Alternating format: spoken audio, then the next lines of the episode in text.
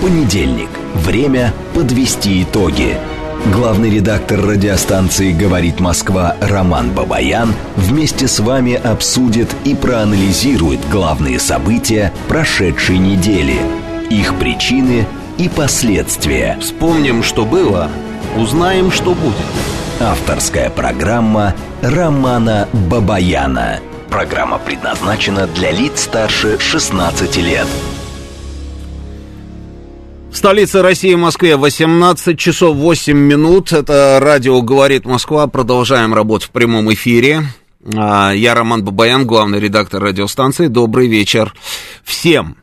А, ну что, давайте сразу с наших телефонов. Там, да, телефон прямого эфира 8495-7373-94,8. Телефон для ваших смс-ок плюс 7 925 4 восьмерки 94 и 8. А, работает наш телеграм-канал «Говорит МСК Бот». Здесь сейчас началась трансляция нашей программы. Она же началась еще и на нашей странице ВКонтакте, и на Ютубе она тоже началась. Евгений Варкунов, звукорежиссер, нам сейчас с вами расскажет, сколько человек уже подключилось. 456. 456 человек, отлично. Значит, традиционная перекличка в нашем чате а, на Ютубе. Ну, поехали. Деревня Мартьянова приветствует и ждет ваш эфир. Беларусь ждет, Крым ждет. Израиль с вами, Тагил на связи, Иркутск приветствует, Оренбург, как всегда, с вами. А, Отрадная, Братск, Ташкент, Барнаул, Мурманск, Пятигорск, Шебекина, а, Омск, Ямал, Севастополь, Тирасполь, Нарва, Эстония, Беларусь, э, Уфа, Кемерово, э, Тула, Казахстан, Борисов, э, Беларусь, Белгород, Нефтекамск, еще раз Крым, Кишинев, Болгария, э, Кореновск, Германия и так далее. То есть отличная, отличная география, как обычно, да, подключайтесь, друзья, подключайтесь. Значит, как мы с вами выстроим сегодняшний эфир? Ну, я подготовил подборочку такую сделал, подборочку специально а, по основным, собственно, событиям, новостям. Я сейчас напомню а, про некоторые из них, и, собственно, на некоторых же из них мы остановимся более подробно. А, Львов, Львов, Обаянь, а, Артемос, Донецк, Симферополь, Пенза, Казань, а, Новокузнецк, Владимирская область и так далее, да.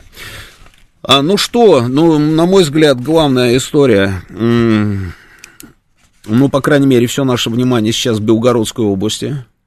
А, мы пытаемся понять, что там происходит. Вернее, мы понимаем, что там происходит. Мы пытаемся понять, когда, наконец, мы увидим новости о том, что диверсионная группа или же а, какие-то подразделения каких-то там негодяев из а, какого-то русского добровольческого корпуса или еще из какого-то там, в общем, какие-то власовцы очередные, да, когда они будут уничтожены а, те подразделения, которые сейчас вошли на территорию Белгородской области.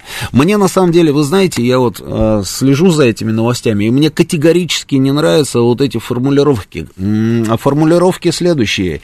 А, у нас есть силы, средства, подразделения переброшены, вертолеты переброшены, еще что-то переброшено для того, чтобы выдавить их с территории Российской Федерации. Не надо никого выдавливать с территории Российской Федерации, нужно уничтожить их, а не выдавливать. Выдавливать это что? Чтобы они с боями отошли, ну пусть с потерями. Не нужно этого делать, нужно их уничтожать. Нужно сделать так, чтобы они не ушли с территории Российской Федерации. Нужно их там блокировать и уничтожить. Вот что нужно сделать. Но у нас а, уже второй раз, да, по-моему, да, они там вот эту вот пиаровскую историю устраивают, вот эти вот а, так называемые русские русские какие-то бойцы ВСУ. Значит, а, и, и второй раз мы сталкиваемся с тем, что мы их выдавливаем. Что, что за ерунда? Кто придумывает это? Ну, кто за это отвечает? Я когда читаю и вижу выдавливаем, это значит, что мы хотим, чтобы они просто топ-топ и ушли на ту сторону границы. Но это же ерунда полная. Пересмотрите, ребята, которые отвечают за информационное освещение того, что происходит. Пересмотрите эти формулировки, это очень важно. Это важно. Не нужно это сбрасывать со счетов. Или вы не владеете, собственно, предметом, ну тогда самоустранитесь и не, занимайте, и, не занимайтесь информационным сопровождением всего того, что вот мы наблюдаем. Не нужно тогда ничего говорить, лучше промолчите. И потом отрапортуете, когда они будут уничтожены, или губернатор нам Белгородской области об этом сообщит. Ну, мы выдавливаем, ну что это такое?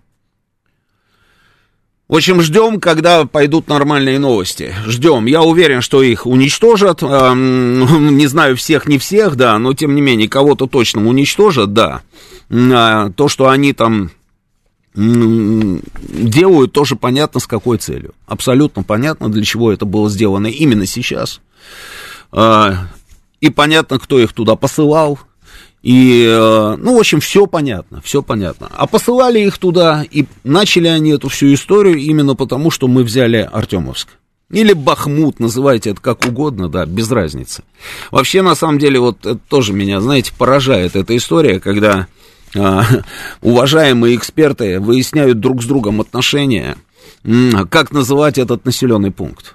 Одни Артемовск, другие Бахмут. А Артемовск, потому что это вот а, Пушилин сказал, что он будет Артемовском, да, а Бахмут это украинское Это не, не украинское название, Бахмут. Почему Бахмут украинское название? Что Киев тоже украинское название?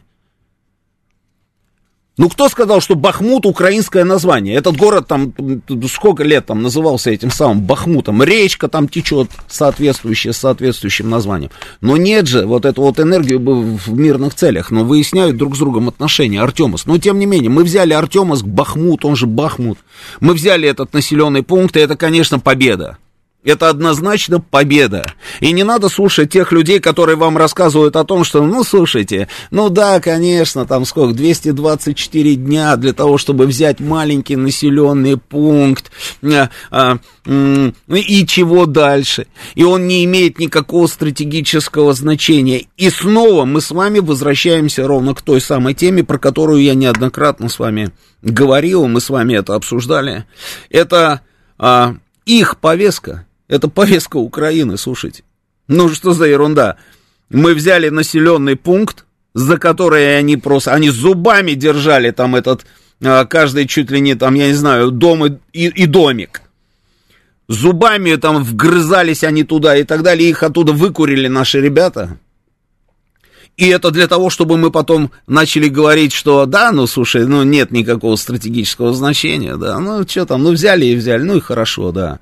Нет, это так не должно быть. И не нужно помогать им, собственно, в реализации этой повестки. Они сейчас пытаются, они сейчас пытаются переключить внимание своих людей ровно вот с этого провала в Бахмуте и в Артемовске на что-нибудь такое, чтобы вот хоть немного бы сгладило, как говорится, вот этот вот сокрушительный на самом деле просто удар, который мы нанесли по ним. Это удар сокрушительный. И почему? Я вам объясню почему.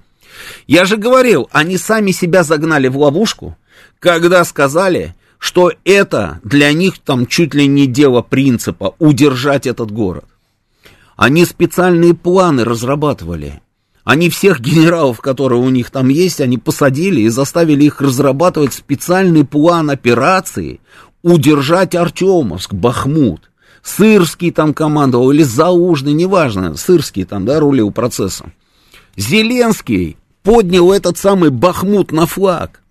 Зеленский делал заявление, или кто там из них делал, по-моему, Зеленский, что не будет Бахмута, не будет Украины. Это они начали эту волну там разгонять. Они сами. Не знаю почему. Не знаю. Но я тогда удивлялся. Я просто не мог понять, зачем они это делают, потому что ну, совершенно не просматривалось никакой логики.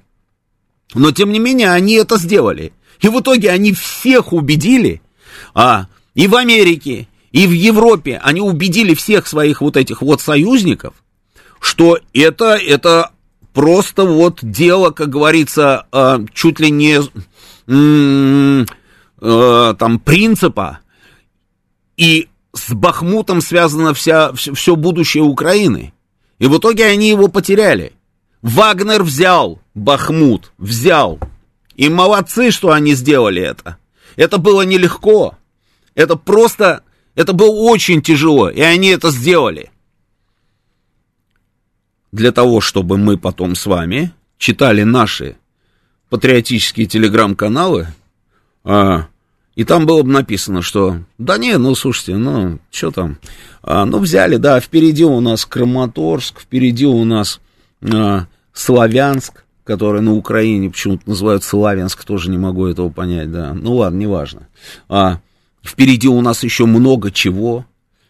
Их телеграм-каналы пишут, что они получили указания из офиса президента срочно перебить вот эту вот самую тему с падением города чем-нибудь, неважно чем, чем-нибудь надо перебить. Нужно найти какие-нибудь способы, информационные поводы, чтобы перебить. Отсюда, на самом деле, отсюда были вот эти вот потуги странные, очень странные, ну, ну просто смешные даже, я бы сказал. Когда у Зеленского спрашивают на пресс-конференции, где нам, в Японии, да, а у него спрашивают, а можно говорить о том, что Бахмут контролируется Украиной? Там, на нормальном русском языке, грубо говоря, спрашивают, ну, на английском, неважно, спрашивают, и он говорит, думаю, что нет. И Бахмут есть только в наших сердцах, в нашем сердце он есть. То есть он на прямой вопрос дал прямой ответ. А через час началось. Вы неправильно поняли президента Зеленского. Как еще можно было понять человека? Ты голодный? Да, я голодный, хочу кушать. Вы неправильно поняли. На самом деле это не он голодный, а это был корреспондент, который задавал вопрос, он был голодный. А вот этот вот, который отвечал, он не был голодным. Ну, в общем, вот это вот ахинея, да. Почему? Потому что, конечно же, ему доложили, что город пал. А, огромное количество видеоматериал, которые снимали непосредственно сами вот эти вот ВСУшники, которые рассказывали о том, что они оттуда убегают которые рассказывали о том, что город остался далеко уже, как говорится, за ними, и они оттуда соскакивают. И все понимали на самом деле, что происходит. А потом появилось еще и видео, которое снимали непосредственно ребята Вагнера, которые выдружали а, флаг России и флаг ЧВК своего, значит, над э, последней девятиэтажкой или там, ну, какой-то высотный дом был там в этом самом Бахмуте, дальше уже только поля, и они говорят, вот дальше поля, все, это последний дом а, мы взяли. И в центре города они повесили эти флаги. Было понятно, что город пал, но они пытаются, пытаются информационно хотя бы выиграть. А мы начинаем опять им помогать. Мы сами начинаем им помогать. И рассказываем о том, что, да не, ну слушайте, ну это что такое, кому все это нужно, давайте мы потом. Смотрите, вот я вам заголовки, и даже не заголовки, цитаты, цитаты CNN, CNN, вот по датам, по датам, значит, они пишут, а в октябре 22 года они пишут, значение города невозможно переоценить. Понимаете, да? Значение города невозможно переоценить. Если бы про Одессу и Киев, я бы понял, да? Тогда вот в октябре 22 года. Вот когда они начали разгонять эту тему с тем, что это неприступная крепость, да? Дальше они пишут, уже в марте 23 года, хотя стратегическое значение Бахмута не следует преувеличивать. То есть вот как-то запахло, видимо, жареным, это а, уловили а, и начали немножечко менять тональность, да. Потом, город имеет некоторую ог- ограниченную стратегическую ценность, то есть он имеет ценность, но не такую маленькую, да, вот маленькую, ограниченную ценность. Это уже 26 марта 23 года. А последние их заголовки, что вообще город, как говорится, ни о чем, понимаете? И мы ровно эту самую историю подхватываем, и после того, как наши подразделения берут этот город, мы начинаем с опозданием проталкивать ровно вот эту самую информационную повестку. Мы кому помогаем?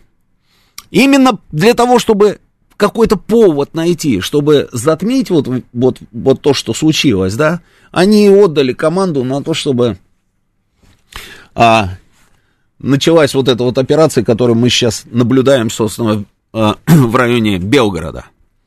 Это же для этого. Это для этого. Что они там взяли? Ну, они взяли там что? Они Белгород взяли? Нет. Но зато смотрите, какая волна, шумиха. Ну и здесь мы начинаем помогать, потому что мы выдавливаем, выдавливаем их с нашей территории, мы давим. Они вот ну, никак не выдавливаются, но мы продолжаем давить, мы все давим и давим, знаете, выдавливаем зубную пасту из этого пустого тюбика, а, там, и давай, и давай, выдавливаем их. Что значит выдавливаем? Нужно было просто сообщить. Вооруженные силы Российской Федерации, подразделения пограничных войск ФСБ Российской Федерации занимаются уничтожением диверсионной группы или же отрядов ВСУ, проникших на территорию, которые пересекли территорию, это границу Российской Федерации, находятся на территории Белгородской э, области. Они будут уничтожены. О результатах, о результатах обязательно сообщим через некоторое время и подтвердим это все там видео и фотоматериалом. Вот и все. Вот и все. И не нужно бросать все эти новости там каждую минуту в ленту о том, что, а вот посмотрите вот на этот дом, который находится под контролем у этих диверсантов, и показывают там какую-то мазанку там, да, полуразрушенную. Этот дом находится под контролем у диверсантов. А посмотрите видео захвата гражданского автомобиля этими диверсантами. Я же не выдумываю ничего. Но это, ну, это так не работает. Где профессионалы? Ау, куда вы все делись? Где все эти люди? Мы таким образом, на самом деле, показывая вот это вот захват каких-то «Жигулей», какой-то вот этой мазанки, мы на самом деле просто работаем четко на них, информационным сопровождением этих а, идиотов, которые а, выполняют четко поставленную задачу. Создать информационный повод, опять вселить сомнения, как говорится, в, душе, в душах а, россиян, а, российская армия, которая выполняет, и российская э, частная военная ком- компания, которые выполняют сейчас задачи, и, как мы видим, успешно выполняют эти задачи, но сделать так, чтобы мы все сидели такие, да, а, и этот самый, да что-то вот как-то у нас вот, видимо, все плохо. Если, ну, представляешь, э, ну, плохо, если даже вот тут вот у нас они вот гуляют по нашей территории, там, по всем делам. Ну что, не так, что ли, это все выглядит? Ровно так и выглядит. Я что, утрирую? Нет, я не утрирую. А... Вова пишет нам, в Белгородской области введен режим КТО, сообщил губернатор Гладков. Если честно, я мало понимаю а, КТО, в то время, когда идет СВО, чушь какая-то, запутаться уже можно. Может, перестанем а, чушью заниматься и признаемся сами себе? Что самая настоящая война или заграничный политический бизнес не позволяет. Вова, какая вам нафиг разница, не побоюсь этого слова. Скажут вам война или же СВО. Вы что, не понимаете, что это идет война? Или вам нужно, чтобы вам кто-то большой сказал, Вова, да, действительно, у нас идет война, Вова. У нас идет война. А потом дальше через запятую пойдут еще много-много там сопутствующих всевозможных вещей, которые вам вряд ли, Вова, понравятся. Вот лично вам. Заграничный политический бизнес не позволяет. Какой политический бизнес, Вова? Что такое политический бизнес? Я не знаю. Вы знаете, я не знаю. А...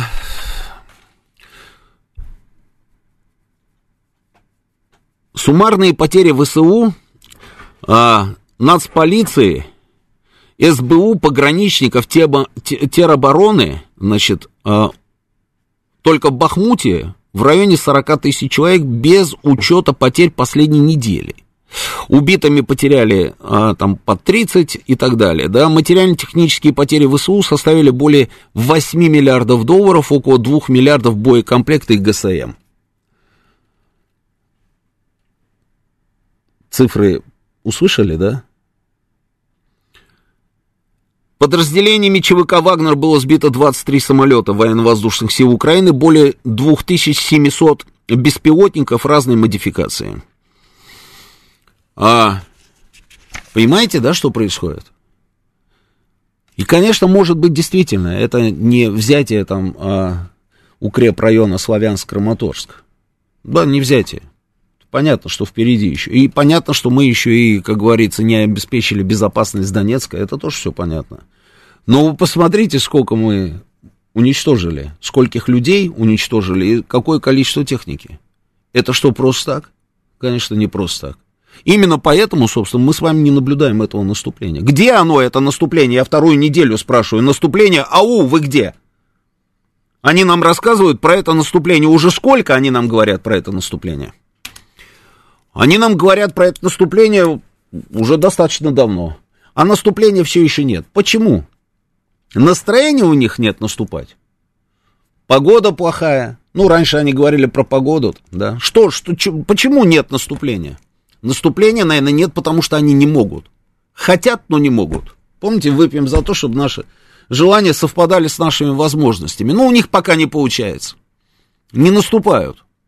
Я вспоминаю сейчас там и удары по Хмельницкому, да, вот эта вот вся западноукраинская история, да, а, и по Днепропетровску, и Павлоград, да, вот это, вот это же все звенья одной цепи, да, правильно? Правильно. Даже мы с вами, которые всегда, так знаете, скептически, как говорится, относились, да, ну, опять же, почему? Потому что нам же хочется быстро, да, сразу, все, быстро, решительно, там, и так далее, да, и мы все время там, да сколько можно уже наносить эти удары, ну, какой толк от этих ударов, да надоело уже там каждый раз слушать там Коношенкова а, о каких-то там ударах и так далее, даже мы с вами, поняли как-то на подсознательном уровне или, может, на уровне интуиции, что вот эти вот самые удары, это как раз были самые, что ни на есть, хорошие удары, правильно?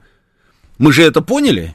И они это, наверное, тоже поняли, что, ух ты, блин, смотри, что русские натворили, поэтому давай попробуем немножечко подождать с этим самым наступлением. Ну, теперь вот смотрите, какая ситуация у них. С наступлением надо подождать, потому что нет возможности наступать. Там, я не знаю почему, ну, не хватает там чего-то, нет возможности наступать. Надо подождать с наступлением. Но при этом есть товарищи, которые говорят, нет, старичок, давай наступай. Если ты не будешь наступать, то как-то вот мы подумали о том, что, а, ну, и хватит, как говорится, покормили и хорош. Ну вот смотрите, вот заголовки, да. Опять же, ничего же не придумываем, да, просто вот смотрим а, на то, что пишут непосредственно они сами, да. Вот Нью-Йорк Таймс. А, где это? Не, вот политика, политика, значит. Заголовок. Конец помощи Украине быстро приближается. Почему политика об этом пишет? Конец помощи Украине быстро приближается. С чего бы это вдруг? Это же не газета «Известия», да? Нет, это политика, да, пишет, правильно? Это же не, не Путин заставил, да, их написать это. Дальше они пишут. В пакете помощи, значит, на 48 миллиардов, ду-ду-ду-ду-ду, значит, Дуду одобрили еще высоко, осталось только. Это означает, что финансирование Соединенных Штатов а, подходит к концу. Дальше. Financial Times а, пишет. Союзники Украины опасаются, что военная поддержка исчезнет в год выборов США. Почему они об этом пишут? Наверное, потому что так оно и есть. Я так думаю. Но вам нужно каким-то образом сделать так, чтобы не исчезло, правильно? Для того, чтобы не исчезло, есть два варианта. Вариант номер один – наступать. Вариант номер два – не наступать, но придумать что-нибудь еще. А, давайте вернемся через несколько минут, продолжим. Сейчас у нас самые интересные новости. Слушаем, что происходит в Белгородской области. Понедельник. Время подвести итоги. Главный редактор радиостанции «Говорит Москва» Роман Бабаян вместе с вами обсудит и проанализирует главные события прошедшей недели, их причины и последствия. Вспомним, что было, узнаем, что будет. Авторская программа Романа Бабаяна. 18.36, продолжаем работать в прямом эфире. Это радио «Говорит Москва», я Роман Бабаян. А, телефон прямого эфира 8495-7373-94,8. Телефон для ваших смс. Я их все читаю, да, кстати. А, э, плюс 7 925 4 восьмерки 94,8. Работает наш телеграм-канал «Говорит МСК Бот». Продолжается здесь трансляция. Продолжается трансляция на нашей странице ВКонтакте, и на Ютубе она тоже продолжается. Итак, сколько у нас там сейчас? 2350. 2350, хорошо. Значит, эм, может быть, их уничтожить до того, как они вошли на территорию РФ, спрашивает у нас 6572. Ну, такой интересный вопрос, да. Может быть, уничтожить вообще было всех до того, как все началось, тоже как вариант, да, тоже как вариант. А, не знаю, как там до того, но вот сейчас они должны быть уничтожены, после того, как они вышли, вошли на территорию РФ. А, граница России должна быть неприступной, пишет нам Юстас. А, я с вами согласен, Юстас, я думаю, что все с вами а, согласны. Граница у нас дырявая, кто-то вот здесь у нас написал... Убежало это сообщение. Все тут мне тоже начинают рассказывать, как правильно называть этот город. Вот Николай нам тут рассказывает, что Артемовск неправильно, а это правильно, там и так далее. Неважно. Значит, еще раз, что мы получаем? Мы получаем с вами такой пейзаж. Значит, задача офиса президента, это, конечно, отвлечь внимание от потери Бахмута. Это они сейчас бросили туда, как говорится, все свои а, возможности, все свои центры специальных операций информационных и так далее. Значит, потом, что они еще хотят сделать? Они хотят сделать а, так, чтобы мы сейчас перебросили определенное количество наших подразделений, собственно, на те направления, а, которые подверглись удару. То есть размыть немножечко там нашу вот эту вот а, группировку, это тоже понятно. И, конечно, третья история, это они опять прощупывают, да, вот что можно такое сделать, ну, это понятно тоже, да, что еще можно такое сделать, чтобы э, русские вдруг, вдруг все-таки применят тактическое ядерное оружие. Вообще такое ощущение, что они просто мечтают о том самом дне, когда мы наконец применим это тактическое ядерное оружие. Я вам серьезно говорю. А удивительно, с одной стороны, с другой стороны, конечно, нет. Почему? Потому что а, вы же понимаете, да, что как только это произойдет, у нас тут же возникнут проблемы. Проблемы какого плана? Проблемы у нас возникнут с теми, кто сегодня, может быть, а, если и не открыто нас поддерживает, но тем не менее, собственно, как-то нас поддерживает.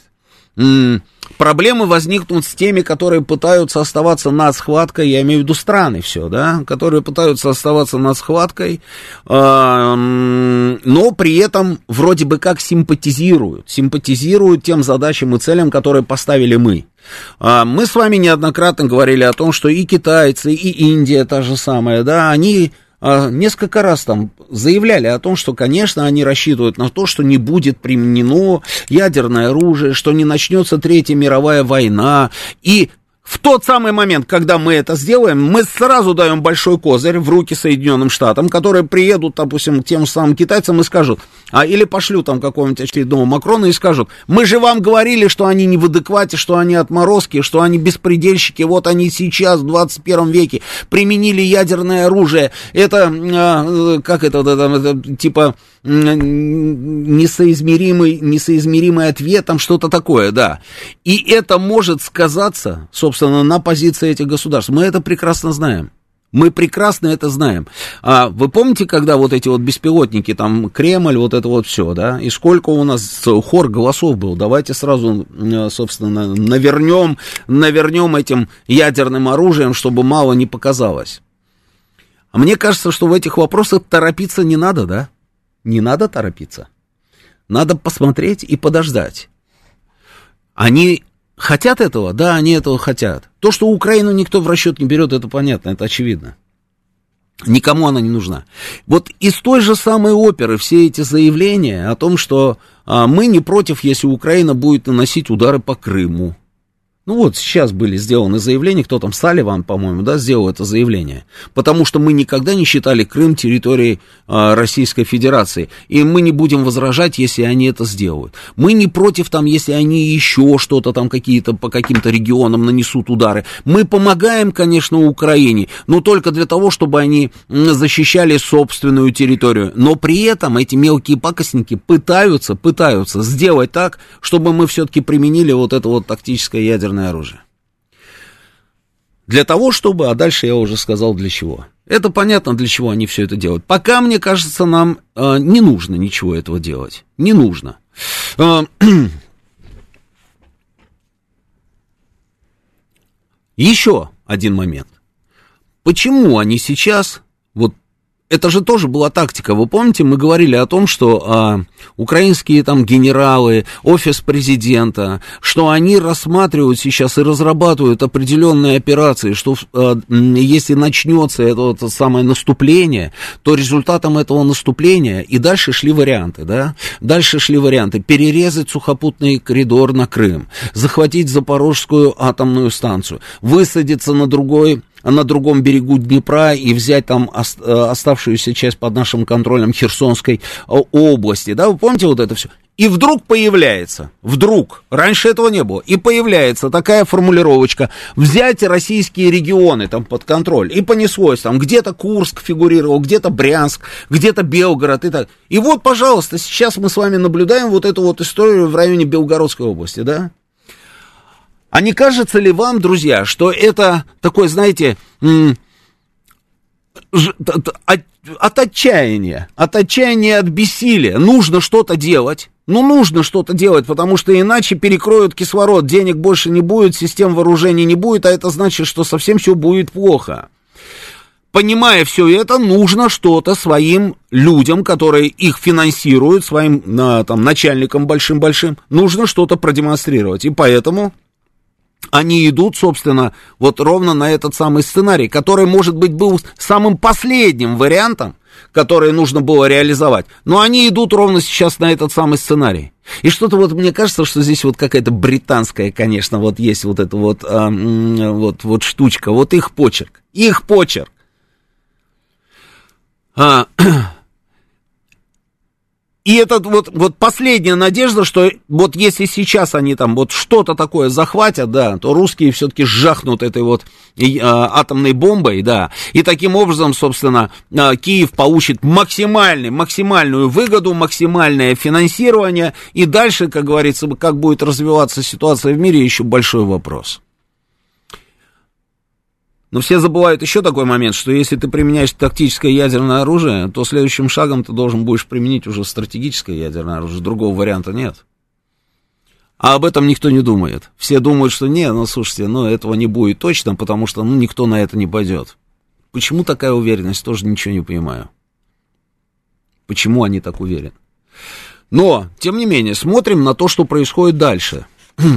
вот поехал, поехал Зеленский, а, куда он там поехал, где он только не был, слушайте, он поехал к арабам, значит, на заседание Лиги арабских государств.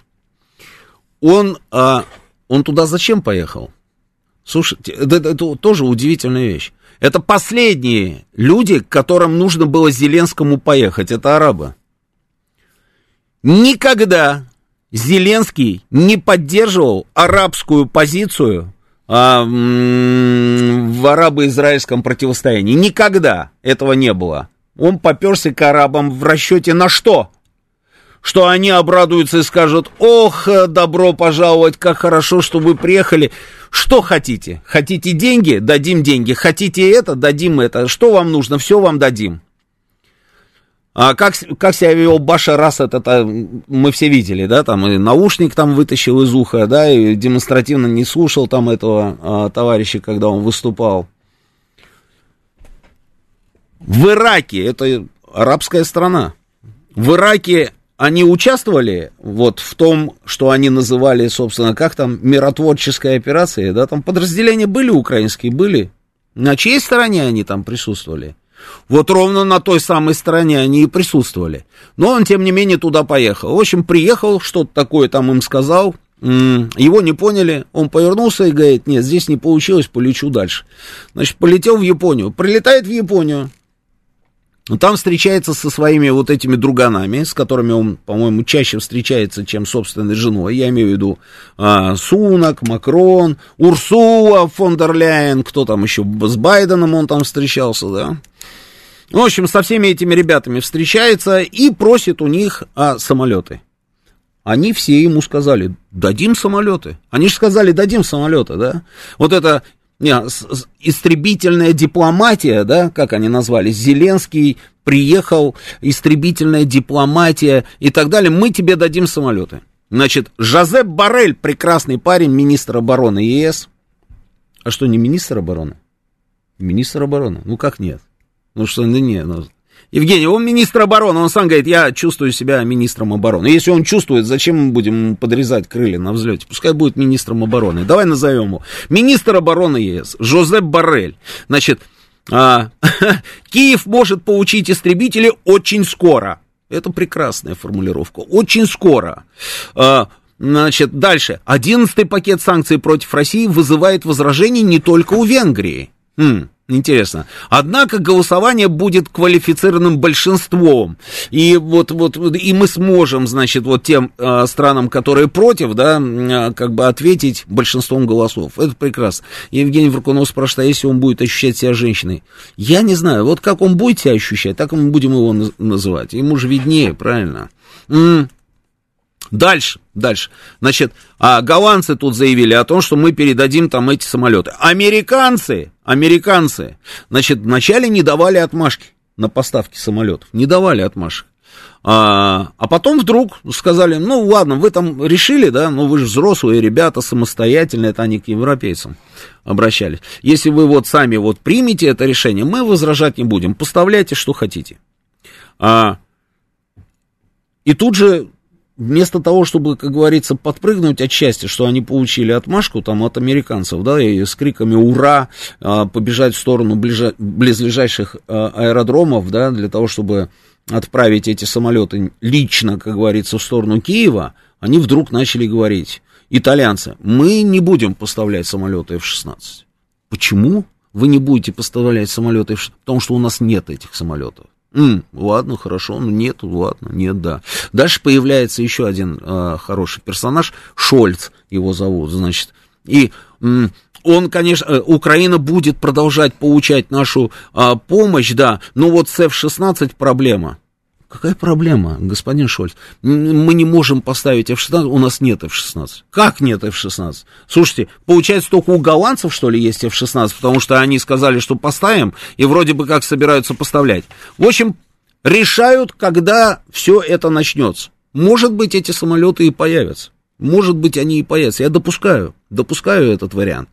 Но здесь самое большое, самая большая проблема – в том, где они будут стоять, эти самолеты. Вот проблема. Самолеты, конечно, могут прилететь на территорию Украины. Вопросов нет. Но остаться на территории Украины они никак не могут. Потому что наши 100% отработают по всем этим аэродромам. Ну, 100% отработают. И ракетами потом попробуют еще уничтожить эти самолеты. И наши самолеты будут уничтожать эти самолеты тоже.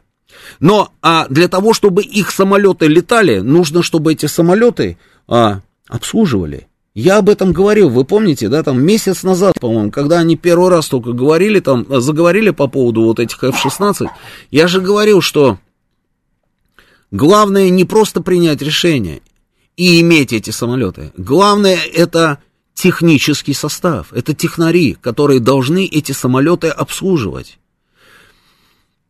это даже не пилот, который просто раз там улетел, прилетел, там сел, там выполнил боевую задачу, э, взлетел и так далее. Нет, самолеты нужно обслуживать. Для того, чтобы обслужить эти самолеты, нужно, чтобы техники, а это и прапорщики, и офицеры, если мы про этот самый, про украинскую армию, да, чтобы они понимали на самом деле, что это за борт.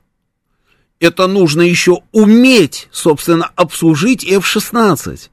Это не так просто. Ты должен знать, где у него лючок, который нужно открыть специальным ключиком.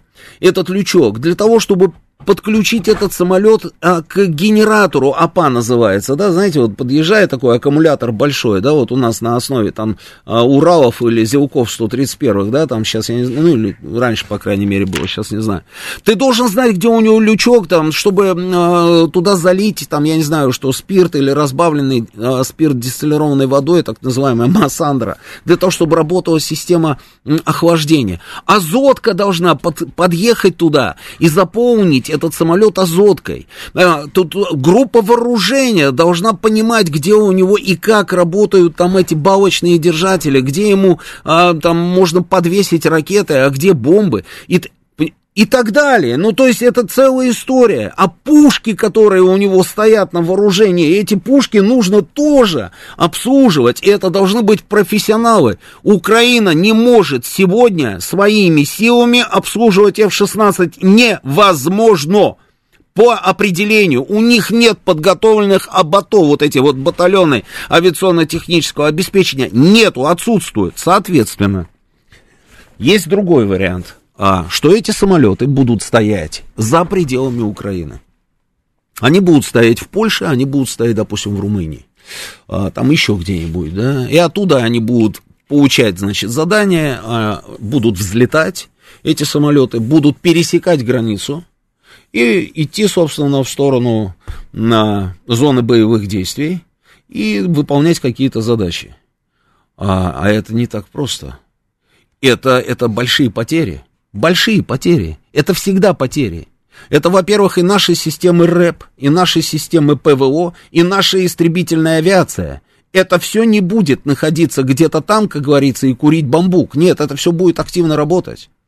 Любой авиационный полк, вообще любой авиационный полк, а, как-то вот мне об этом начальник политотдела полка нашего, да, а, рассказывал. Он говорит, слушай, говорит, вот чтобы вы все, вот, как говорится, ну, знали, да, как все это работает. Авиационный полк. На боевом дежурстве, допустим, два борта, да, а в случае там получения там задания, они тут же уходят в воздух. Ушли. Потом в течение там пяти минут уходит еще там несколько бортов. И потом в течение там, определенного временного норматива, в зависимости от того, с чем мы имеем дело, да, с полком, с дивизией, там, да, есть определенный норматив, да, вот в течение, там, грубо говоря, в течение 16 минут все остальные самолеты должны подняться в воздух и уйти э, в сторону, значит, э, противника для того, чтобы выполнить боевую задачу. Вот идут самолеты, они проходят РЭП, они проходят ПВО, против них работают истребители противника. Соответственно, это потери. Они выходят непосредственно на цель. Для того, чтобы отработать по этой самой цели, на под этой целью тоже, собственно, систему противовоздушной обороны. Это тоже потери. А потом, когда они возвращаются на аэродром базирования, они снова проходят ровно эти самые же эшелонированные а, а, ПВО и, и, и опять истребители, и опять рэп там и так далее. То есть два раза сюда ты идешь и сюда, и непосредственно еще ты несешь потери, когда ты заходишь непосредственно на цель. У них же то же самое, по-другому не работает это все. А сколько нужно самолетов для того, чтобы они справились а, с российским господством в воздухе? Кто даст эти самолеты? Италия сли, там, сливают, говорят, у нас нет. Немцы говорят, у нас нет. Голландия даст, поляки дадут, не дадут, ну, думаю, может, что-нибудь подгонят. Американцы, может быть, дадут, но, а, по крайней мере, что-то говорят, но не обещают. Наверное, дадут, точно так же, как Абрамсы. Ну, кругом же Абрамсы сейчас ездят, американские. Мы же это слышали, это же повторение, это просто близнецы ситуации. То же самое было с танками, абсолютно, вы помните? Ну, с танками было то же самое. Дайте нам танки, дайте нам побольше танков. Американцы нет, Абрамсы не дадим, потому что секретные, там, дорогие, там, там, -ду -ду -ду -ду -ду. Потом, ну ладно, ладно, хорошо, дадим. Но вначале вперед. И понеслось. И эти леопарды, Германия, там, а, еще кто-то там передает, передает. Абрамсы замечены не были.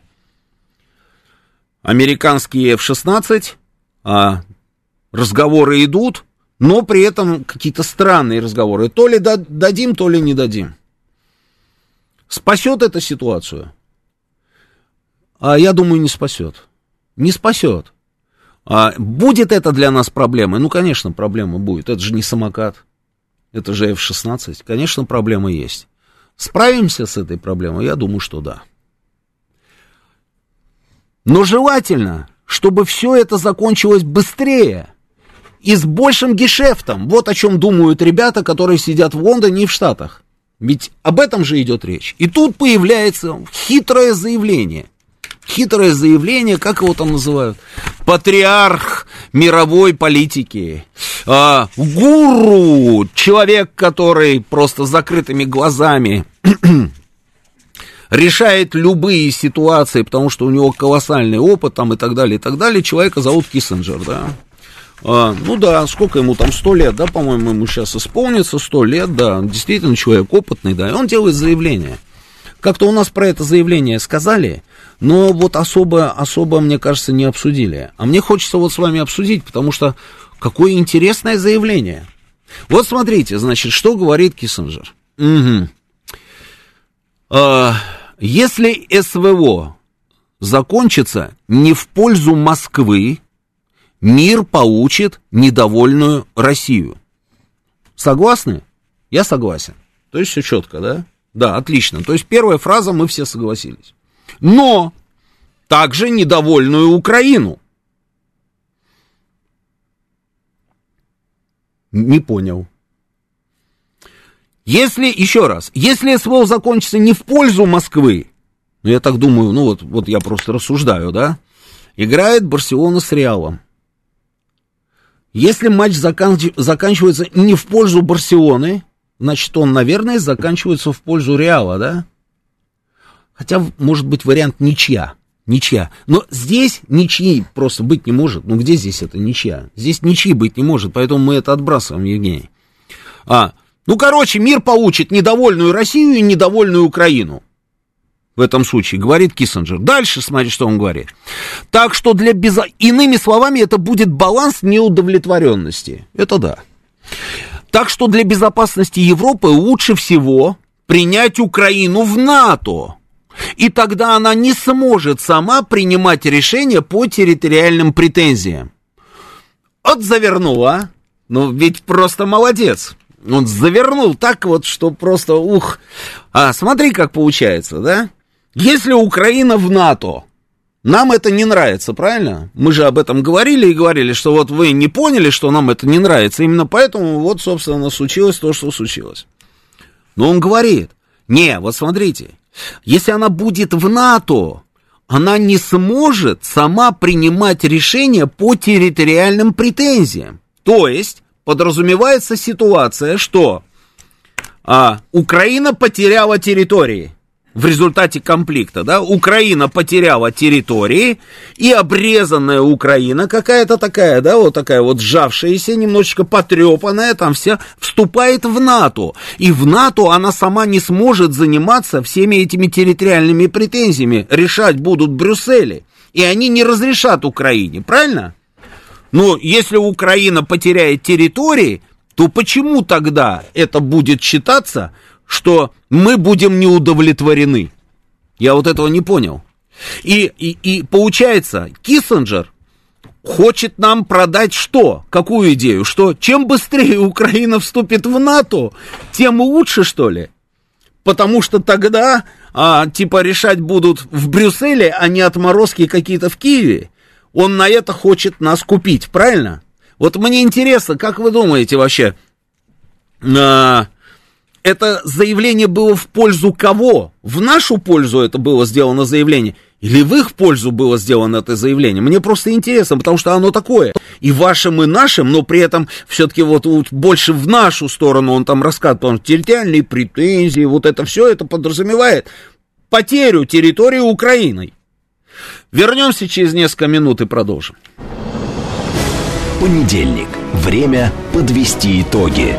Главный редактор радиостанции «Говорит Москва» Роман Бабаян вместе с вами обсудит и проанализирует главные события прошедшей недели, их причины и последствия. Вспомним, что было, узнаем, что будет. Авторская программа Романа Бабаяна – Программа предназначена для лиц старше 16 лет. 19.06 а, в Москве, радио «Говорит Москва». Продолжаем работать в прямом эфире. А, читаю ваши сообщения. Значит, э, что там? А, значит, когда вторая, вторая волна мобилизации, Бэтбой спрашивает, только 117 тысяч на контракт набрали с начала года. Когда вторая волна мобилизации? Бэтбой. Вам, по-моему, уже все ответили, что второй волны мобилизации не будет. А, только 117 тысяч на контракт. Только это, конечно, это, конечно, э, э, просто замечательное выражение. Только 117 тысяч. А, я не знаю, сколько там, 117 или не 117. Сколько нужно, столько и набрали. Сколько нужно будет, столько и наберут. Я думаю, что обойдемся без второй волны мобилизации. А, и а, совсем немножечко еще нужно будет потерпеть. Я в этом почти уверен. Просто вижу по этим вот судорогам, да, и по этой истерике, которую они устраивают у себя в информационном пространстве. Это, это все видно, это все читается. Ладно, идем дальше. Так, э, уничтоженные не люди, а фашисты выдавливают, а должно быть так, ни один террорист не должен уйти живым. Э, наступление вместе с Заужным потерялось. А что, Заужный потерялся разве? А кто сказал, что Заужный потерялся? Но Заужный не потерялся. Почему потерялся? Есть же информация, что... А, как сказал Пригожин, передавайте ему, Владимир Александрович, привет. Заужному и Сырскому. Заужному это если он в добром здравии. Ну, вот и все. А, огромное количество было постов, на самом деле, в украинском сегменте о том, что Заужный лежит с ранениями в тяжелом состоянии, там, в каком-то клиническом госпитале военном, там, и так далее, и так далее. И я уверен, что это, наверное, не просто так, собственно, идет эта информация. Если бы, если, понимаете как, вот опять же, вот, зачем показывать нам Заужного, который плавает в каком-то море, и рассказывать о том, что он отдыхает на Кипре, если с ним все в порядке? Зачем это делать? Ну, это же они Помнишь, да, вот они расшарили это видео, фотография Заужного, там он где-то там в каком-то ласковом море там а, плавает и рассказывает, он отдыхает на Кипре. Зачем это делать? А заявление Маляр, это смешное заявление, кто она там, зам а, министра обороны у них, да, а, которая, да я только что с ним разговаривала. Ну, это, это просто, слушайте, ну, это на кого это рассчитано? На каких идиотов это рассчитано? Если вот у меня еще и были какие-то сомнения по поводу там того, что случилось с Заужным после вот заявлений Маляр, что только что с ним а, разговаривала, и у него все замечательно, прекрасное настроение, кушает сладкую вату, а, я сразу все понял, вот и все. Даже не нужно, как говорится, и а, заниматься какой-то оперативной Э, оперативно-розыскной деятельностью. Нужно просто посмотреть, как они себя ведут и что они говорят. Вот и все. И они сами все тебе расскажут. И они рассказывают. Поэтому с Заужным, я думаю, проблемы. С Заужным проблемы. Дальше идем. А, Мы знаем, что наносятся мощные удары по военной инфраструктуре Украины, но не знаем об эффективности этих ударов. Мы не видим результатов, пишет мне Юстас. Юстас, но если вы не видите результатов, я вижу эти результаты, значит, у вас просто проблема со зрением, Юстас. Так, чего стоит, э, Василий пишет, э, растопленный боекомплект у Патриота и один кинжал, да. Ну, это же вообще, это анекдот был, это же был просто анекдот. Вначале не было никакого поражения, никакого Патриота, у нас патриоты, все, все, все на месте, там все хорошо, да. При этом мы видим эту картинку, мы видим, как этот самый Патриот он же Патриот, выпускает все, что у него есть, там делает эти залпы. Мы же это видим, да, все это видео. Он стреляет, стреляет, а потом раз, и бабах, там, и вот это вот все. Потом тишина.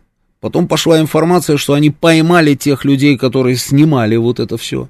Потом они рассказали о том, что они хотят их посадить на 8 лет за то, что они снимали. Это вот к нашему тоже разговору, да? Как мы иногда сами там рассказываем о том, попали, не попали, нужно вот сюда левее, правее на 400, на 300 метров, да? Ну, то же самое там. Они нашли этих людей, показали их, которые сняли все это. Сказали, что они их посадят на 8 лет. Потом появляются заявления американцев, что да, действительно, было попадание в Патриот, а потом те же самые американцы, а мы там типа его уже отремонтировали, ну так красочка просто немножечко у него там сгорела, да, в результате этой атаки, а больше ничего страшного с ним не случилось, мы его, это, и он уже на боевом дежурстве, все это смешно, это все смешно. Это все, а, это все про то, что Патриот был этот самый поражен. И, конечно, американцы отмазывали там эту систему, потому что это бешеные деньги. Это бешеные деньги. Это те самые патриоты, которые они поставляют всем подряд.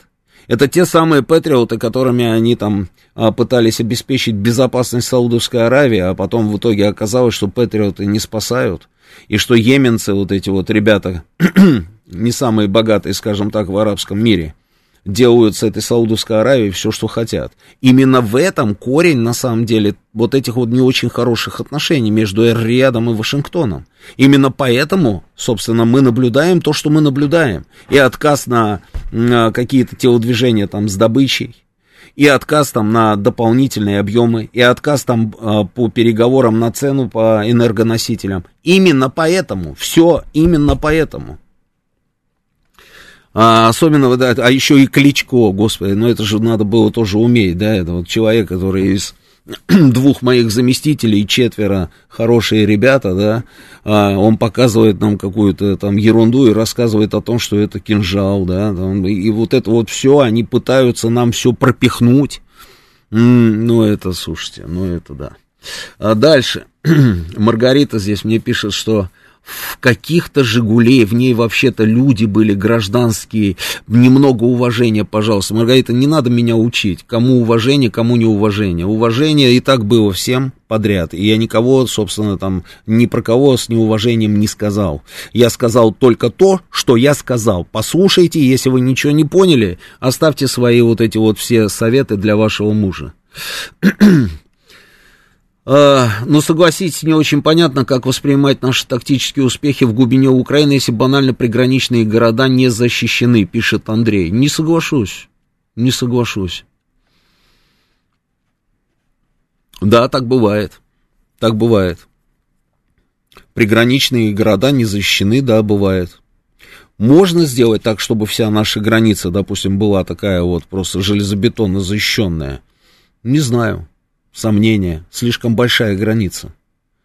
У нас есть такие места, вообще в принципе, границы Российской Федерации, общая протяженность границ Российской Федерации. У нас есть такие места, где не ступала нога пограничника. По-разному бывает, по-разному. А, в этих районах, например, допустим, которые у нас, вот там граница, которая а, с Украиной, ну, может быть, да, может быть, имело бы смысл каким-то образом ее дополнительно, дополнительно усилить. А, мы вроде бы как и собирались это сделать. Были там а, предложения вооружить местное население там, и так далее. Да. Я не знаю, над этим, конечно, пускай думают профессионалы, но никакой связи, никакой связи с нашими успехами в глубине Украины. Просто никакой связи нет. Я же еще раз говорю, именно из-за этих самых успехов, вот этот вот и жест отчаяния, собственно, в районе Белгорода. Не было бы успехов, да кому нужны там, собственно, вот эти вот а, м, рейды в Белгородскую область? Зачем? Если бы у них получилось что-нибудь в районе Бахмута или в районе еще чего-нибудь, они бы это сделали. Они же долго рассказывали, что на самом деле они по-прежнему контролируют Бахмут, они до сих пор это говорят, они его пытаются окружить. Окружить. Если бы у них это было, им не нужны никакие рейды. Вы не думаете на это, не подумали на эту тему? А это очевидная история. И рейды им нужны только как почва для а, информационного продвижения вот этой самой поездки. Вот и все. Для того, чтобы погнать эту волну чтобы эта волна была более такой высокой, скажем так, чем та вот самая волна с их провалом в районе Бахмута.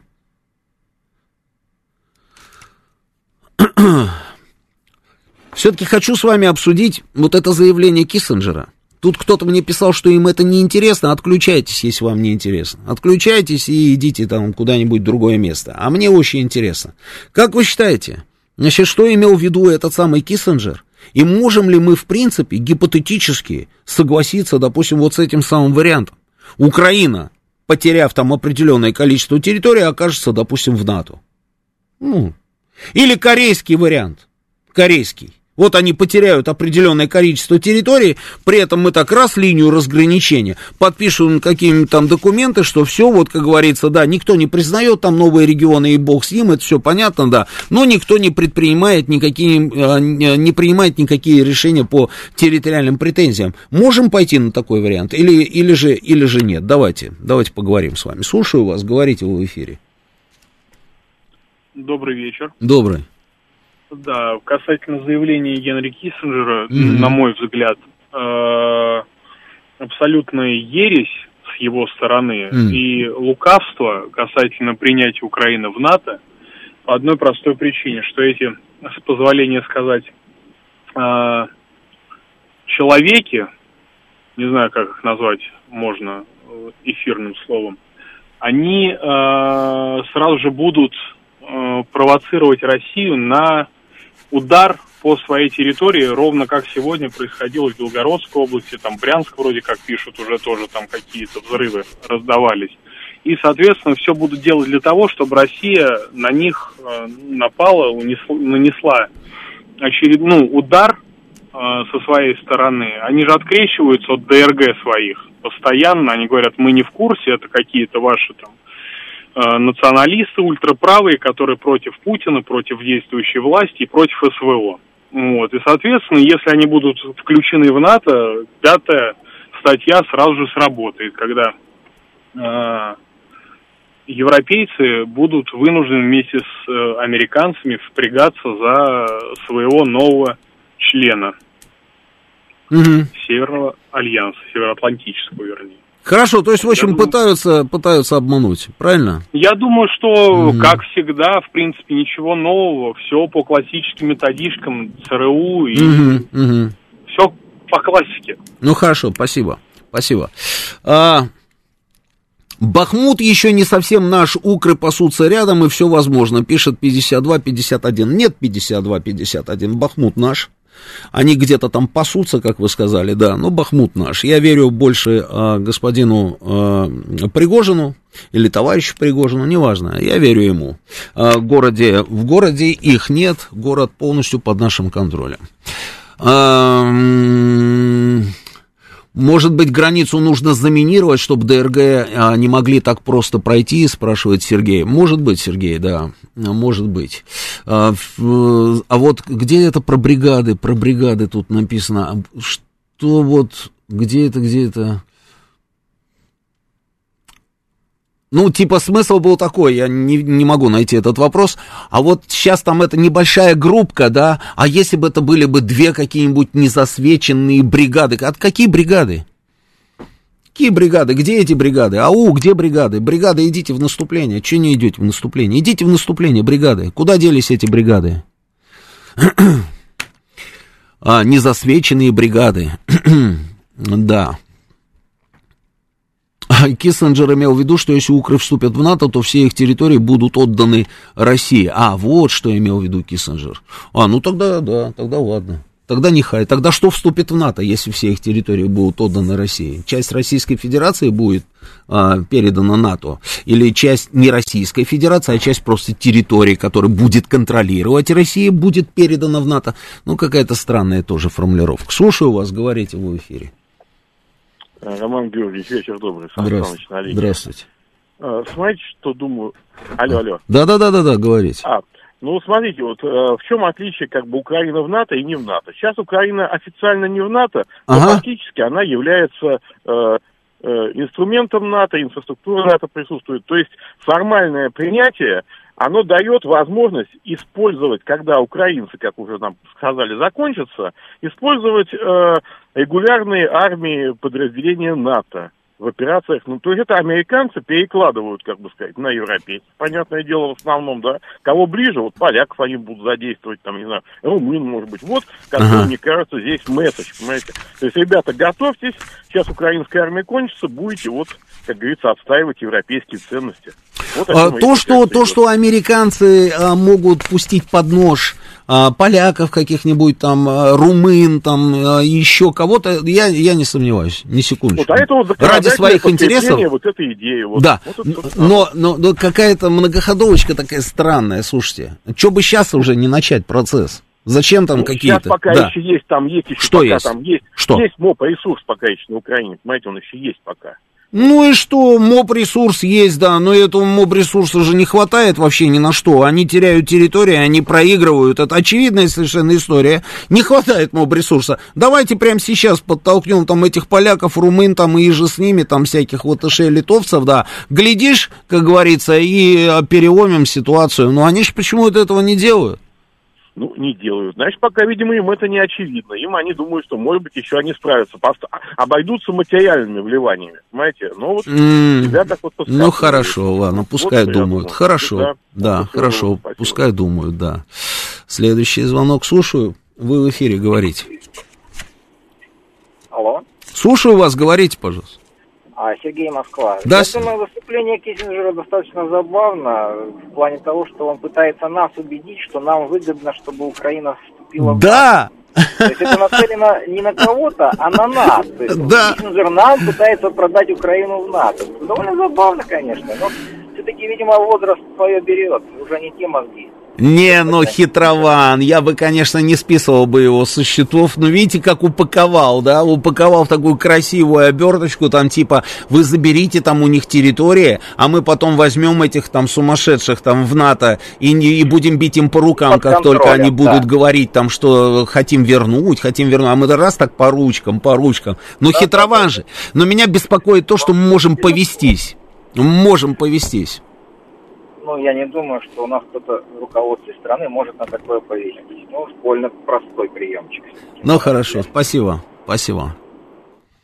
Слушаю вас, говорите вы в эфире. Алло. Да, да, да слушаю. Роман, да, ну, здравствуйте. Здравствуйте.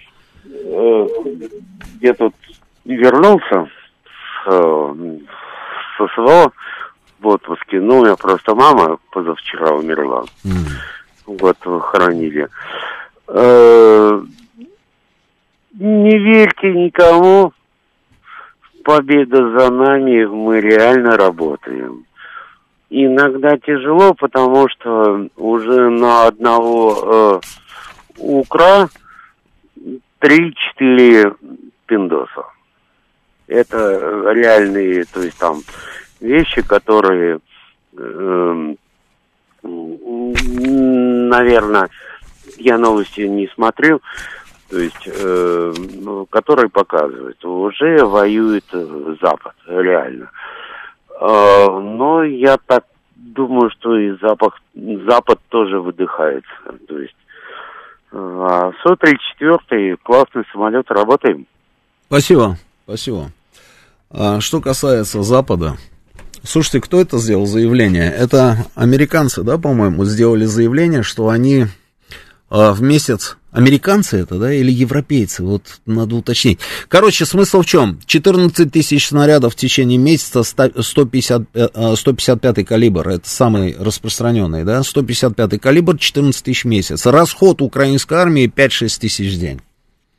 Они говорят о том, что хотят э, увеличить производство до 60 тысяч в месяц.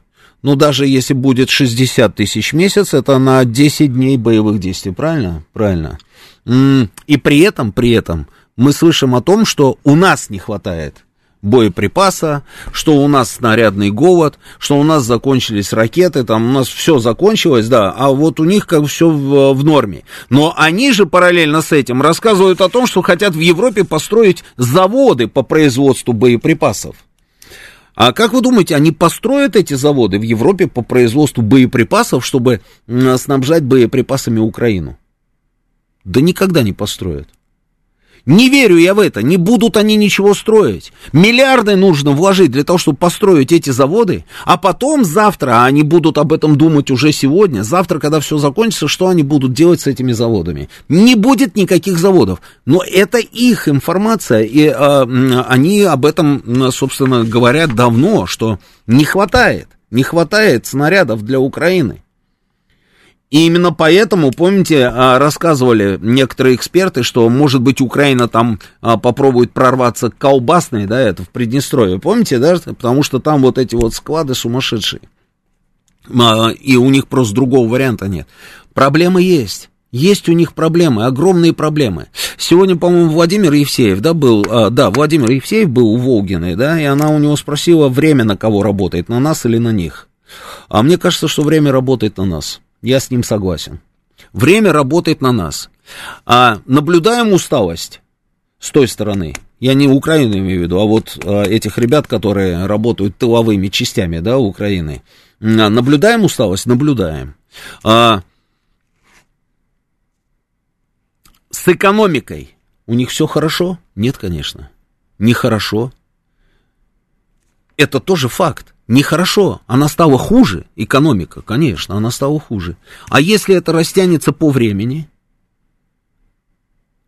если это не закончится быстро, а если не получится спровоцировать русских там а, на что-нибудь нехорошее, после чего вообще все закончится быстро. В Америке и, и, и, в той проблемы экономики. И там проблемы. Они об этом говорят, слушайте, сами кричат там на весь мир, что а, Это министр финансов, да, по-моему, Соединенных Штатов. Это он сегодня заявил о том, что они до середины июня не протянут, если не будет принято решение об увеличении потолка а, госдолга.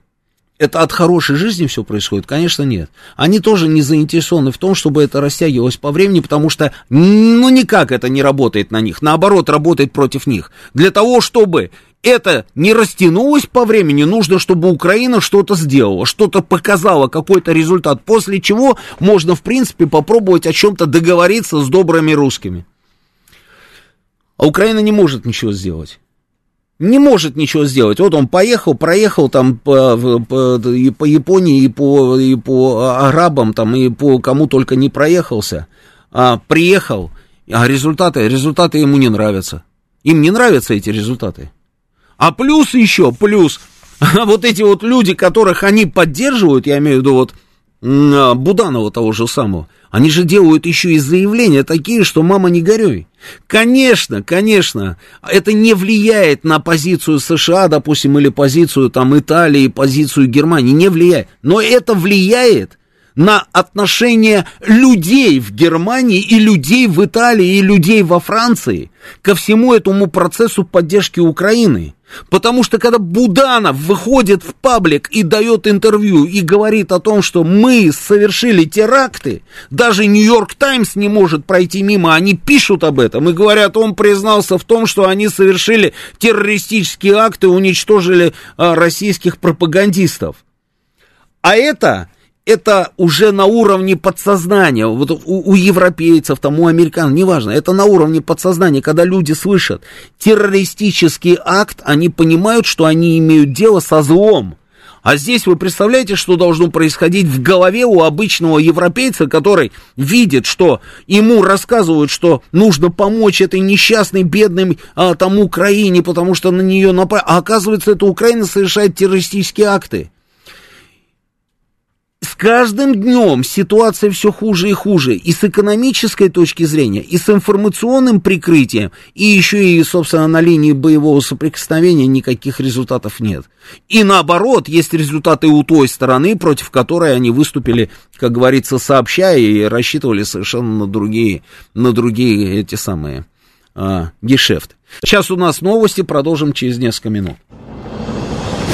Понедельник. Время подвести итоги. Главный редактор радиостанции «Говорит Москва» Роман Бабаян вместе с вами обсудит и проанализирует главные события прошедшей недели, их причины и последствия. Вспомним, что было, узнаем, что будет. Авторская программа Романа Бабаяна. Тут левым глазом посмотрел в чат на Ютьюбе. Какие кипят страсти. Передавайте привет а, Зеленскому. Тут прям вот видно невооруженным глазом, на самом деле, кто, а, кто а, собственно, оттуда и, и в чьих интересах работает. Ну, ладно. Значит, еще тема, а, о которой хотел поговорить. Ну, ждем, ждем, естественно, ждем, значит, чем закончится все а, в Белгородской области. Но, тем не менее, в общем, пока хочу поговорить еще об одной теме. А, премьер-министр Пашинян заявил о том, что а, Нагорный Карабах относится к территории Азербайджана. И при этом, собственно, готов подписать все договоры с Азербайджаном и закрепить это все в договорах, что нет никаких больше территориальных претензий. А, Ранее Пашинян указывал, что взаимное признание Баку и Ереваном целостности друг друга в рамках советских границ – это необходимые условия для мира между республиками. А президент Азербайджана Ильхам Алиев э, заявил, что армянское население Нагорного Карабаха должно сделать выбор или принять азербайджанское гражданство, или найти себе другое место э, жительства, проживания. Параллельно с этим, параллельно, Армения считает, что ОДКБ не реагирует на просьбы Еревана – прислать мониторинговую миссию, а это значит, что организация вышла из Армении, и Ереван обсуждает приостановку членства в ОДКБ. Армения пока не приняла решение насчет участия в совместных учениях организации а, договора о коллективной безопасности в Киргизии. Ну, вот что и требовалось доказать. Что и требовалось доказать. Тут уже в открытую просто этот человек говорит о том, что а, вот все, Карабах, значит, отдаем ОДКБ. Не нужно следующим шагом, ждите, это появится завтра, послезавтра, я думаю, там, ну, в ближайшие дни, в ближайшие. А, и поднимет тему, собственно, с нашей военной базой в Армении. А, ну, вот как-то так, вот как-то так. Меня удивляет в этом, меня не удивляют эти заявления и эти действия, которые предпринимает а, премьер Армении. Меня удивляет другое. Меня удивляют люди, которые там живут. Это просто вот меня поражает меня эта история. Было очевидно любому человеку, кто пришел к власти в Армении. Все нормальные люди, более-менее грамотные, прекрасно понимали, что будет делать этот человек. Его бэкграунд, вот, собственно, предыдущая жизнь, чем он занимался, все, все, все, все, это четко, четко просто, да, а, показывало,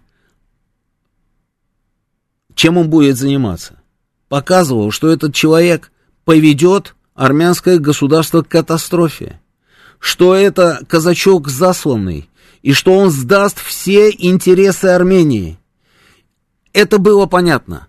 Потом случилась война, Армения в войне проиграла, и люди пришли, это удивительная тоже штука такая, я не знаю, было еще такое когда-нибудь в истории. Они пришли и снова за него проголосовали, и он остался премьер-министром. И он дальше, дальше делает то, что он делает. Невероятно, просто невероятно. То, что а, этот человек был настроен антироссийский, ну кто об этом не знал, скажите мне? Кто об этом не знал? И он сам делал заявление. И вся его вот эта вот команда, которая пришла к власти, с какими только лозунгами они не стояли перед э, КПП российской военной базы.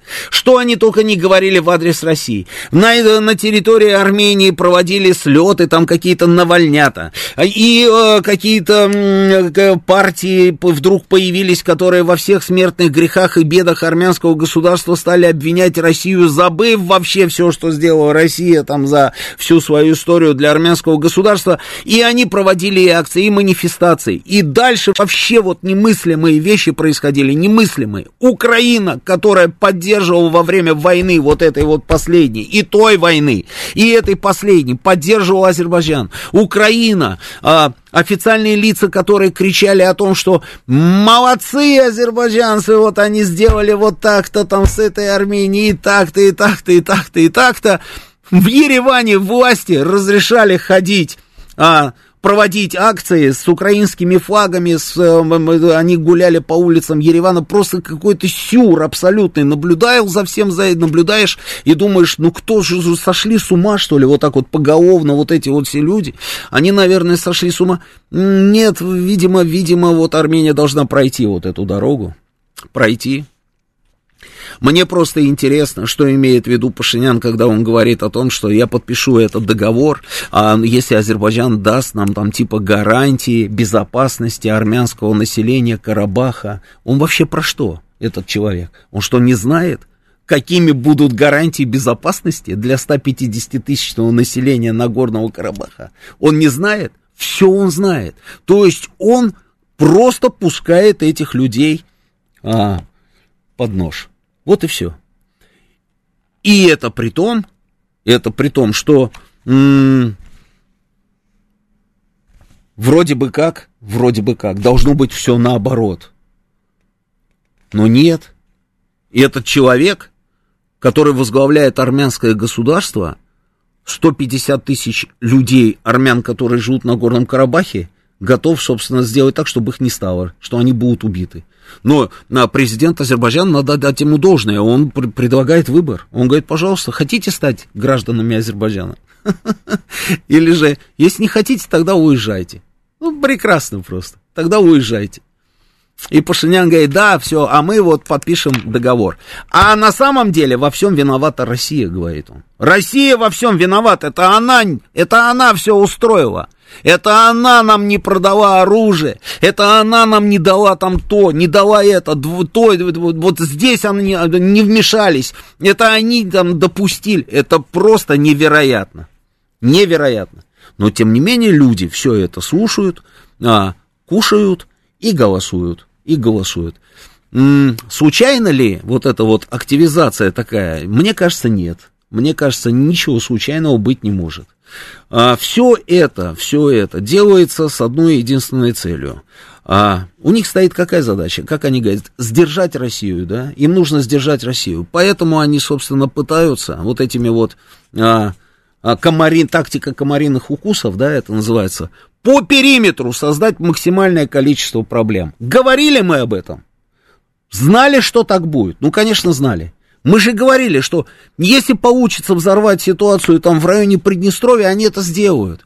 Если нужно будет привести Армению и Азербайджан к новой войне, они и это сделают обязательно. Если нужно будет взорвать ситуацию где-нибудь в районе Средней Азии, ждите, называется. Они пойдут на все на это. Обязательно это будут делать. Что можем предпринять в этой ситуации? Мне кажется, действовать нужно жестко. Ну, жестко нужно действовать.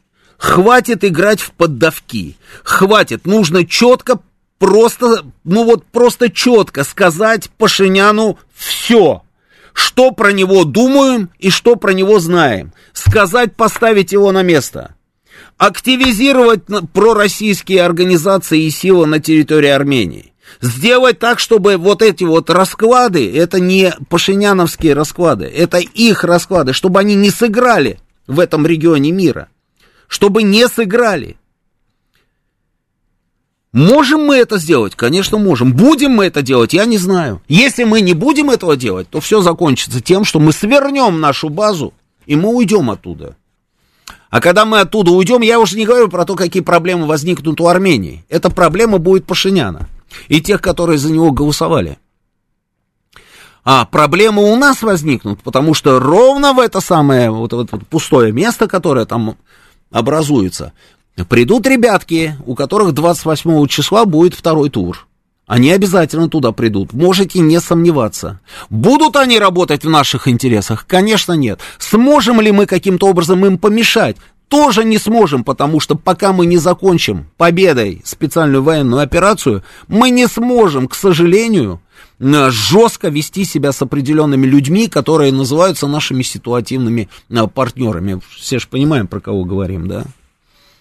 Ну, вот какой-то вот, вот какая-то такая вот, вот такой вот получается не очень хороший замкнутый круг. И поэтому, чтобы не доводить вот до этой ситуации, чтобы не доводить до этой ситуации, нужно сейчас, сейчас просто подрезать крылья вот этому человеку, который делает заявление о, об ОДКБ, который имеет наглость, а, значит, пустить под суд генерала Хачатурова, который был заместителем руководителя ОДКБ, да, или же он был вообще руководителем ОДКБ, вот этот генерал Хачатур, они его просто отозвали, как представители Армении, пустили его под суд, ничего не смогли ему пришить, а сейчас рассказывают о том, что ОДКБ, оказывается, это неэффективная организация. Жестко нужно действовать с этими людьми. Ну, я так думаю. Слушаю вас, говорите, вы в эфире. Алло. Здравствуйте. Здравствуйте. Роман Григорьевич, Роман Георгиевич. Да, слушаю. А вот любимое радио, вопрос так, такой у меня. Потерялся любимый ведущий Леонид Володарский полгода. Не потерялся, не спасибо большое. А, я уже отвечал по поводу Леонида Володарского. Человек болеет. Я уже много раз на эту тему говорил. Слушаю вас, говорите, пожалуйста, в эфире. Здравствуйте, Роман Георгиевич. Здравствуйте. Александр я. Но вы знаете, мне кажется, что в ситуации, когда вот э, вся молодежь, как я это понимаю, отсюда, конечно, э, Армении, она, так сказать, настроена на выход на Запад, так или иначе, по крайней мере, весь средний класс, не вся молодежь, весь средний класс. Не, это не так, это не так. Ну как же не так? Ну вот, вот так, это не он так. Он дал возможность э, ездить, э, зарабатывать спокойно себе в Европу и в Америку э, среднему классу Армении. Что зарабатывать? Еще раз, еще раз, еще, подождите, секундочку, секундочку. Что он дал зарабатывать? Какую Америку? Ну, что э, все армяне, которые хотят уезжать и работать, они спокойно куда-то там уезжают. Ну, а да. раньше этого не было. Как, не, как не было? Как не было?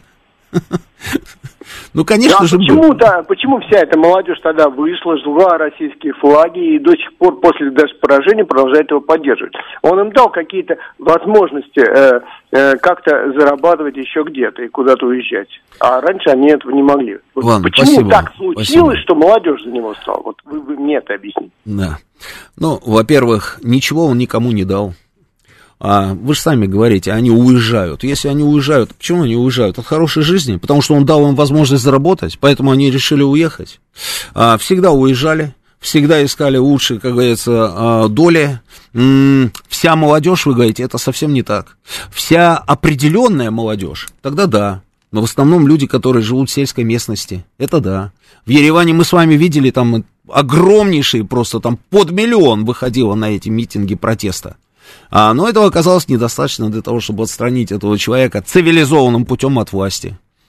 М, поэтому вот, вот да. А вот почему эти люди? Вот это вот большой вопрос. И что еще он должен сделать, чтобы они тоже наконец поняли, а с кем они имеют дело? Здравия желаю, Сергей Алексеевич. Здравствуйте. Здравия желаю, Роман. Здравствуйте. Ну, удивляться, что там люди как-то голосуют, ну, во-первых, смотрите. Там самое большое посольство США, правильно? Да. Они не сидят спустя руки. Там работают с народом и так далее и тому подобное. Вот. Но я согласен, что там э, наши упущения э, есть значительные. Я вообще не понимаю, как мы там работаем.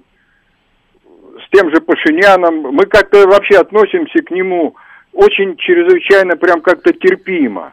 Вот он везде присутствует, такое впечатление, что он все понимает, действует. А когда вот реально то, что вы говорите, это же действительно факты. Ну, я тоже считаю, что надо действовать жестко, но аккуратно. А как аккуратно действовать? Ну, например, заставить его уйти. Только у меня вопрос, а мы подготовили человека, который, может быть, там возглавить Армению, и чтобы там было все нормально, и в том числе э, доб- восстановить самые добрые отношения с Россией. Опять вопрос. Понимаете? А эти Вашингтон, это работает на, на ближнем зарубежье очень активно. И в Средней Азии, и в Армении, и где угодно. И они это не упускают. А то, что там надо наводить порядок, я полностью согласен. Вот это вот в каком-то висячем положении все находится. Я вот езжу, иногда ездил как-то тут э, месяц назад в такси, и за рулем был э, с Армении товарищ. Он э, один категорически говорит, мы хотим с Россией быть. Я говорю, ты хоть объясни мне, что там у вас происходит. Ну вот он говорит, что часть есть такая, которые на Запад хотят, а другие... То есть там идет, идут шатания. Когда идут шатания, нужна твердая рука, а ее нету. А твердая рука все-таки должна быть в Кремле. Да, должна, должна быть, согласен. Тут вот, спасибо, Сергей Алексеевич, тут вот сердитый кролик мне э, пишет, что м, надо оставить их в покое, пусть живут как хотят, хватит уже их защищать, пусть попробуют жить без РФ. Эм, еще где-то вот подобного рода, вот, собственно, я видел сообщения, там, типа, оставьте их в покое, там, и так далее. и так далее. Слушайте, что значит оставьте в покое? Кого в покое? Не надо никого оставлять в покое. Мы уже однажды самоустранились отовсюду. Где только можно было, мы всех оставили в покое.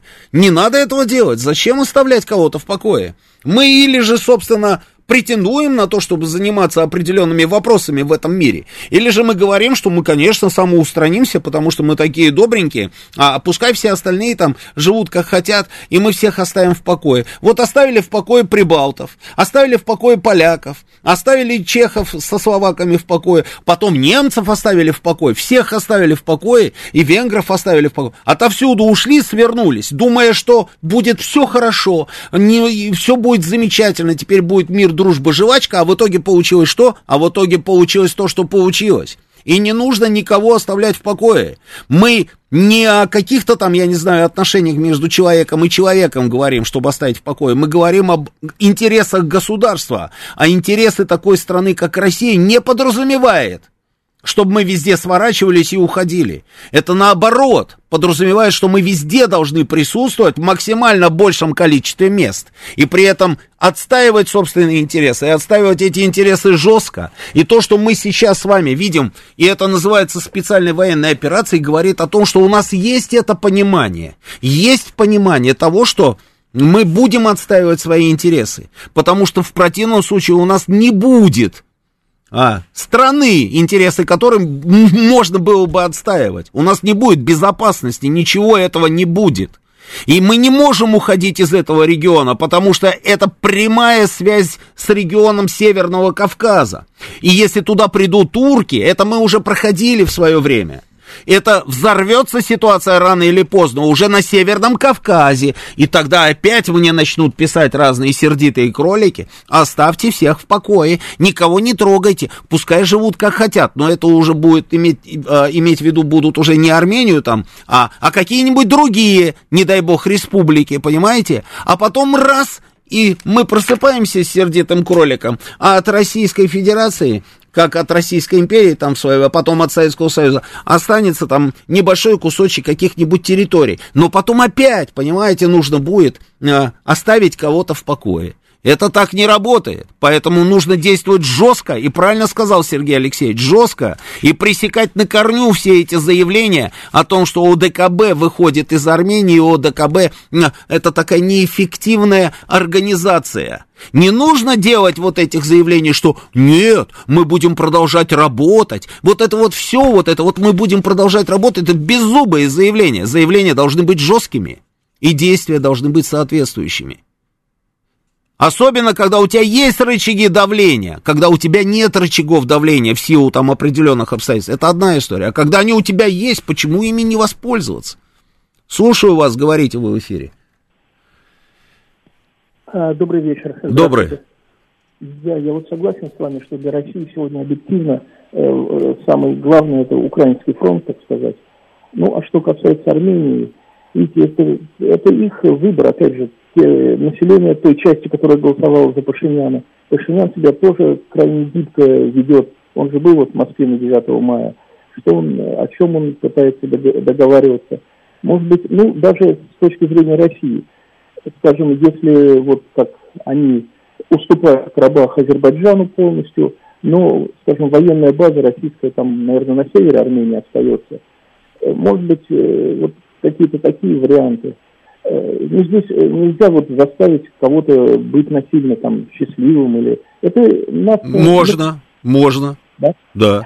Можно, да, настаиваю важно, на этом. Да. Можно. Нам, нам важна наша база, да. Ну, это проблема армян и Азербайджан. Нет, Азербайджан. нет. Я только да. что объяснил, почему нет. Ну, только с точки зрения, да, стратегического, Южного Кавказа, это все правильно, да. Конечно. И это Северного верно. Кавказа. Да, это, да, зона это, наших это, интересов. Ну, вот здесь, да, очень странная политика и у, так сказать, избирателей Армении. Всех можно сделать, да, понятно, спасибо. Всех да. можно сделать счастливыми. Всех. Хотят они этого или не хотят. Всех можно сделать счастливыми. Там посмотрите на американцев, они осчастливили всех. Ну, японский пример абсолютно счастлив. Это, это просто милаш. Он абсолютно счастлив. Это человек, который родился в Хиросиме, просто замечательный парень.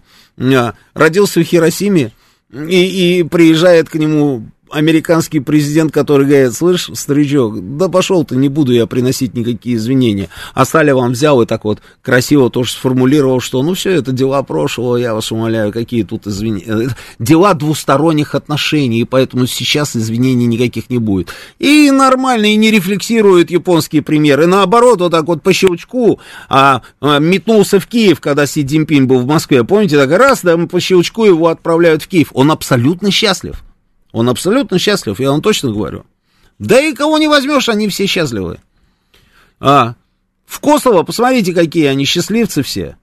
Там, я не знаю, в Германии все счастливцы. Вон, Шольц делает все, что хочет, и делает с удовольствием. И постоянно счастливая улыбка на лице. Просто замечательно. Поэтому можно кого угодно осчастливить.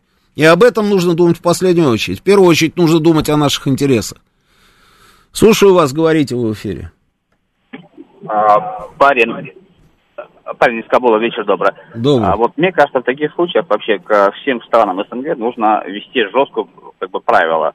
В случае каких-либо а, наездов на Россию надо срочно, мне кажется, в течение 24 часов надо ввести визовый режим, закрыть все границы и запретить вывоз капитала в эти страны. Пока мы не будем себя жестко вести, а другие республики будут видеть, что Россия ни рыба, ни мясо, как бы, и будете позволять все, что они Да, хотят. вот то, что вы К примеру, говорите, да, это называется смотрите. санкции. Санкции. Ввести Да, экономические санкции. Это должно быть Да. срочно, быстро, как вы понимаете, не надо ждать месяца или мы подумаем еще что-то. Потому что пока мы думаем, соседи с другой стороны, с Казахстаном сейчас, видите, да, тоже что творится, непонятно, как Конечно, нет. они играют. Все понятно. А, вот. Кому И тут что непонятно с Казахстаном? Все понятно. Пока, понимаете, не будет. А, вот. А если мы резко это все сделаем, как бы, и другие увидят, что мы можем быстро организовать, так сказать, им проблему. И будут думать, прежде чем что-то говорить, делать, здесь расплод. Мне кажется, вот так. Спасибо. Спасибо. А, ну что а, хочу еще сказать? Хочу сказать, что, конечно, да, так оно есть. Так и есть. Но вначале нужно заканчивать победой СВО. Вот как только мы решим сейчас эту задачу, мне кажется, что уже вообще в принципе у нас с вами будет другая страна, которая будет по-другому себя вести. И даже иногда и не надо будет ничего делать. И вести себя, то есть, не надо будет никак. Сейчас очень много всяких ждунов разных, которые так раз и затаились и следят за тем, чем закончится вот эта вот история. А вы, вы, вы сдюжат русские или не сдюжат, выстоят или не выстоят, смогут, а, собственно, сделать то, а, ради чего там все начинали, или же их там додавят, задушат, там раздербанят и так далее. Все от этого зависит. Мы прекрасно понимаем, на самом деле, с кем мы имеем дело. Конечно, да все знаем. Что, неужели кто-то думает, что Путин а, чего-то не понимает про Пашиняна? Я вас умоляю. Или же там про кого-то другого? Все все прекрасно понимают. И он тоже их видит, я думаю, насквозь всех этих ребят. И я думаю, что если мы сейчас справимся с поставленными задачами, закончим все так, как мы хотим закончить, я думаю, что и отношения выстраиваться с этими вот со всеми разными странами будут теперь по-другому. Будут по-другому. И, а, и, ну, конечно, всех осчастливим. Всех осчастливим обязательно. Много сообщений. А, извините, если не прочитал там какие-то сообщения. Ну ничего, в общем, ждем развития ситуации. А, Белгородской области. Посмотрим, значит, когда, когда там все это будет, э, чем все закончится. А, Сейчас у нас, значит, будут новости. После новостей у нас два Георгия, собственно, расскажут вам про футбол. Вы так немножечко расслабитесь. Цепсошники вообще пойдут рапорта там строчить флагом в руки. А потом военный курьер. А, Галим Вергасов и Сладков. Сладков будет? Или же, нет, понятно, не в студии, он, ну, как планируется, да, хорошо, вот Варкунов говорит, что Сладков будет, да, а позадавайте вопрос Сладкову, я думаю, что ему есть что ответить. Все, сейчас новости, спасибо.